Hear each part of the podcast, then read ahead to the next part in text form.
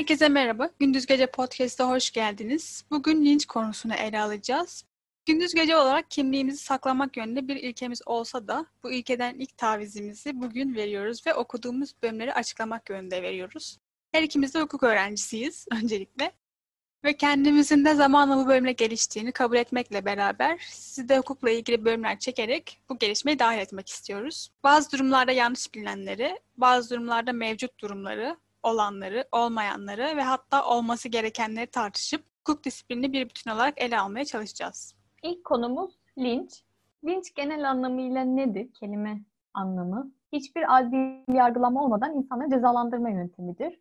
Tarihsel olarak baktığımız 18. yüzyıl Amerika'sında Charles Lynch adlı bir yargıcın İngiliz yanlısı olduğundan şüphelendiği insanları apar topar yakalayıp yasa dışı mahkemelerde yargılayıp kırbaçlama, malına el koyma, zorla asker alma gibi cezalara çarptırmasıyla bilinir. Haliyle bu yargıcın soyadından linç olan kelime kavramlaşmış 18. yüzyılda ve tarihte yerini almış. 18. yüzyıla gelmeden önce de yargısız infazın bir insanı yargılamadan suça tabi etmenin pek çok örneği de var. Ama bu kavram artık 18. yüzyıla geldiğimizde genel bir aslında terim gibi bir şeye dönüşmüş oldu. Tarihsel olarak ve genel kelime anlamı bu şekilde. Peki bugün linci nerelerde kullanıyoruz? Linç dediğimizde bugün senin bahsetmiş olduğun hukuki ve tarihi anlamdan ziyade toplum bekçiliği olarak da adlandırabileceğimiz bir durum var. Toplum hukukun devrede olmadığına inanıyor ve bu nedenle siviller kendi kendilerini adalet sağlamak konusunda yetkilendiriyorlar. Bu kişi toplumun değer yargılarına göre yargılanıyor ve hatta kimi zaman cezası bile kesiliyor. Cezasında olması gerektiğine de karar veriliyor. Bugün bu toplum bekçiliğinin etkin olarak kullanıldığı alanlar sosyal medya, çünkü insanlara en hızlı şekilde geniş kitlelere ulaşabileceğimiz bir alan oldu son günlerde. İnsanlar öncelikle öznel düşüncelerinden yola çıkarak toplumun tüm kesimine hitap ediyorlar ve bu linç edilmek istenen olayın toplumun tümünün değer yargılarını ihlal ettiği konusunda bir kanıya varıyorlar. En önemli yanı ise toplum bu kanıya vardıktan sonra kendilerini haklı ve yetkili görmeleri. Çünkü sorumluluk artık tek kişiye yüklenmekten ziyade linç eden kesimin tamamını yükleniyor ve insanlar bu lincin içerisinde bulunmaktan dolayı rahatsız olmuyorlar ve içleri ancak cezanın kesildiği anda ve kendilerinin istediği gibi kesildiği anda rahatlıyor. Birey belki de kendi başınayken veya bu insanlara fiziki dünyada iletişim halindeyken yapamadıklarını, söyleyemediklerini, sesli bir şekilde dile getiremeyeceği şeyleri sosyal medyada klavye aracılığıyla yapıyor. Bugün toplum tarafından daha zayıf ve korumaya muhtaç olarak addedilen maalesef ki kadın ve çocuklara yönelik olaylarda toplumsal nefret en üst seviyeye çıkıyor ve bu durumda da linç de en üst seviyeye çıkıyor toplum tarafından suçlu kişinin cezalandırılmış kabul etmesi için bu insanın normal bir cezaya çarptırılması değil, kişiye eziyet edilmesi ve hatta ölüme mahkum edilmesi isteniyor. Bugün çok kez görmüşsünüzdür. İdam geri gelsin kampanyaları ortaya çıktı. Bir kültür haline gelen linç düşündüğümüzden çok daha boyutlu bir hale geldi. Hem sosyolojik etkileri var, hem psikolojik etkileri var, hem de hukuki açıdan çok fazla etkisi var. Linç kavramıyla ilişkili olan hukuki haklarımız nelerdir? Temel haklarımızdan dolan adil yargılama ve masumiyet karinesi ilk aklımıza geliyor. Tarihte yerini Fransız İnsan ve Yurttaş Hakları Bildirgesi'nden alıyor bu haklar. Herkes suçluluğu karar verilinceye kadar yani ispat edilinceye kadar masumdur diyor ilgili madde. Bununla ilgili aynı cümle olmasa da benzeri cümleler ulusal ve uluslararası birçok kaynakta, yasada, sözleşmede kullanılmış. Keza bugün dünya tarafından bilinen Avrupa İnsan Hakları Sözleşmesi'nde de yer alıyor aynı zamanda kendi ülkemizin anayasasında da yer alıyor. Dava öncesinden başlayarak dava sırasına kesinleşen hükme ki kesinleşen hüküm dediğimiz bugün birinci derecede mahkemelerden başlayıp oradan bir üst derecedeki mahkemeye, oradan Danıştay'a, Yargıtay'a, oradan Anayasa Mahkemesi'ne hatta Avrupa İnsan Hakları Mahkemesi'ne kadar uzanan bir hükümden bahsediyoruz bir hükmün kesinleşmesi için. Hatta bazen hüküm kesinleştikten sonra bile beraat kararı verilirse eğer bu karinenin ve bu hakkın bir noktaya kadar daha sürdüğü de söyleniyor doktrinde yine. Anlayacağımız o ki bu sadece yargısız infazlara karşı değil, keyfi yargılamalara karşı da sürüyor. Sadece kamu hukukuna ilişkin alanlarda değil, çünkü genellikle bu alanda kullanıyoruz. Özellikle cezada şüpheden sanık yararlarının ilkesini çok fazla dile getiriyoruz ama sadece burada değil, hukukun diğer disiplinlerinde ve alanlarında da kullanılıyor. Geniş anlamda düşünüldüğünde bu kavram. Ve haklar. Kendi anayasamızdan örnek verelim. 1982 tarihinde kabul edilen anayasada 8. maddeye baktığımızda kişinin suçluluğu hükmen sabit oluncaya kadar kimse suçlu sayılmaz diyor açık bir şekilde. Bunun yanında anayasada belki ileriki bölümlerimizde değinebileceğimiz anayasanın benim için de gerçekten çok ilgi çekici ve çoğu insan tarafından da en önemli maddelerinden biri 15. madde. Burada birazcık daha olağanüstü koşullarda ve dönemlerde bile korunacak bir hak olarak görünüyor. Keza sadece anayasada değil, dediğim gibi pek çok farklı alanda ve kanunda, sözleşmede bu haklara yer veriliyor. Peki bu hakların da ihlali sonucu neler oluyor? Kimler bu ihlali yapıyor?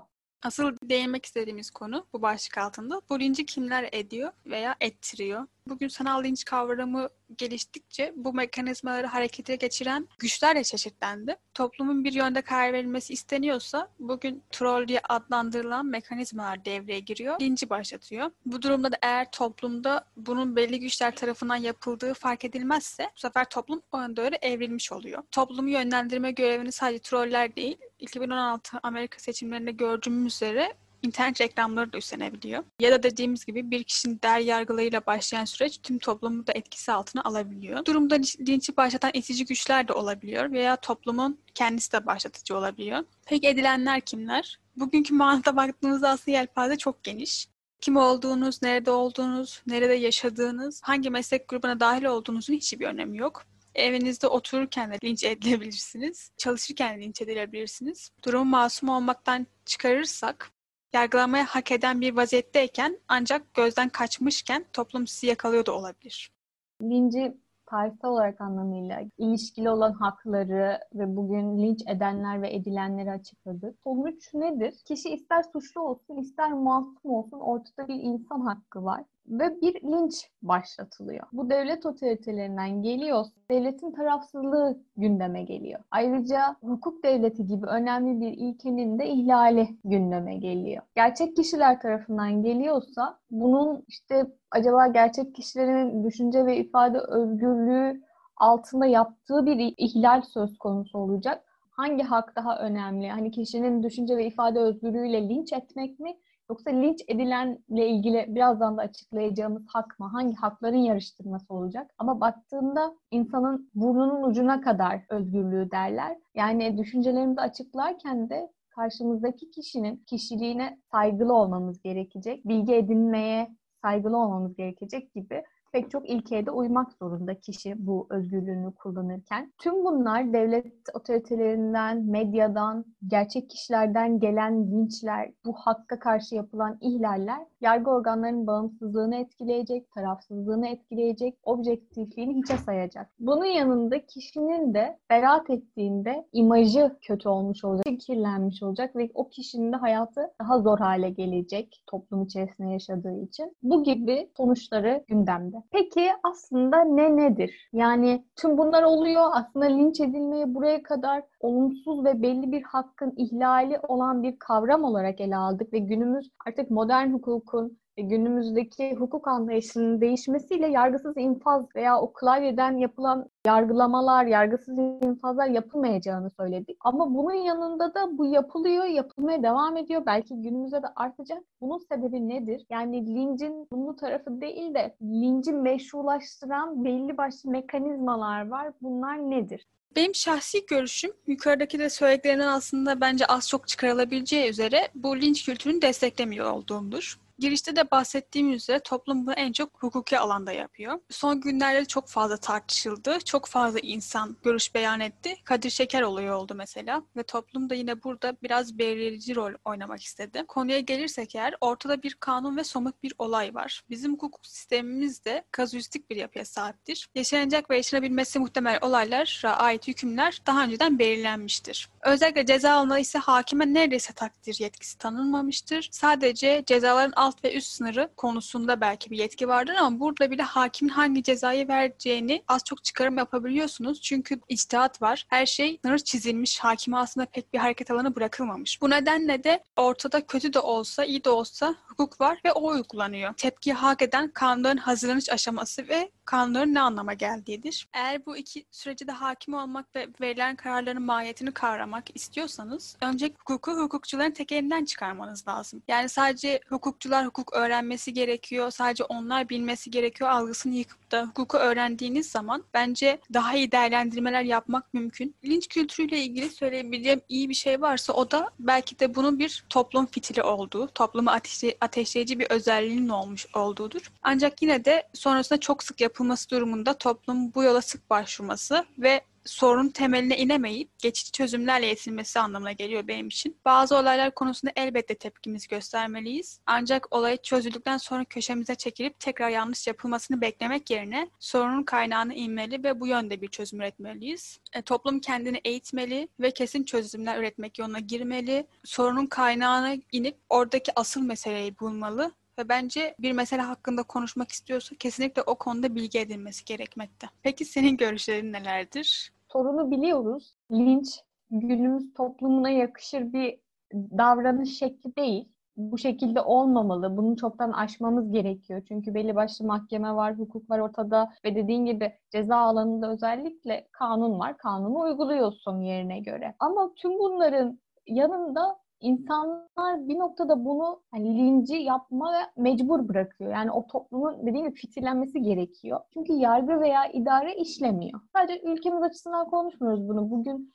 en büyük toplumsal hareketlerin başlangıcı sosyal medyada, bizimkiler sadece sosyal medyada kalıyor ama diğer ülkelerde de sokaklara taşıyor yeri geldiyse. Davaların uzun sürmesi mesela. Ya da birinci derecedeki mahkemenin yanlış kararları. Çünkü bugün hakimler ve savcıların seçilirken o sınav süreçlerini biliyoruz. Kimlerin oraya geldiğini biliyoruz. Bugün yargı, FETÖ'cü hakim ve savcılardan temizlenmeye çalışıyor. Demek ki yanlış bir takım hakimlerin ve savcıların görevde olduğunu görüyoruz. Bunların yanlış kararları. Suçların artması artık bu da işin psikoloji veya sosyolojik yönünü gösterir. Güvenliğin veya asayişin sağlanamaması. İşte bugün polislerin, bekçilerin veya askeriyenin durumunu görüyoruz. İnsanların bu gibi kişilere karşı ve bu gibi kişilerin de insanlara karşı aslında güven duygusunun olmamasını görüyoruz. Yani hali insanları bu sosyal medyaya başvurttu. Yani linci burada meşrulaştırmıyoruz. Günümüzde tamamen ters bir kavram ama insanlar birazcık daha mecbur kalıyormuş gibi kendi haklarını savunmak için. Güven kalmayan toplumlarda sosyal medyadan mahkemelere destek atılıyor. Savcılar bu şekilde harekete geçiriliyor. Linç ilk kullanıldığı gibi yargılanma olarak değil de bir beyan olarak kullanılıyor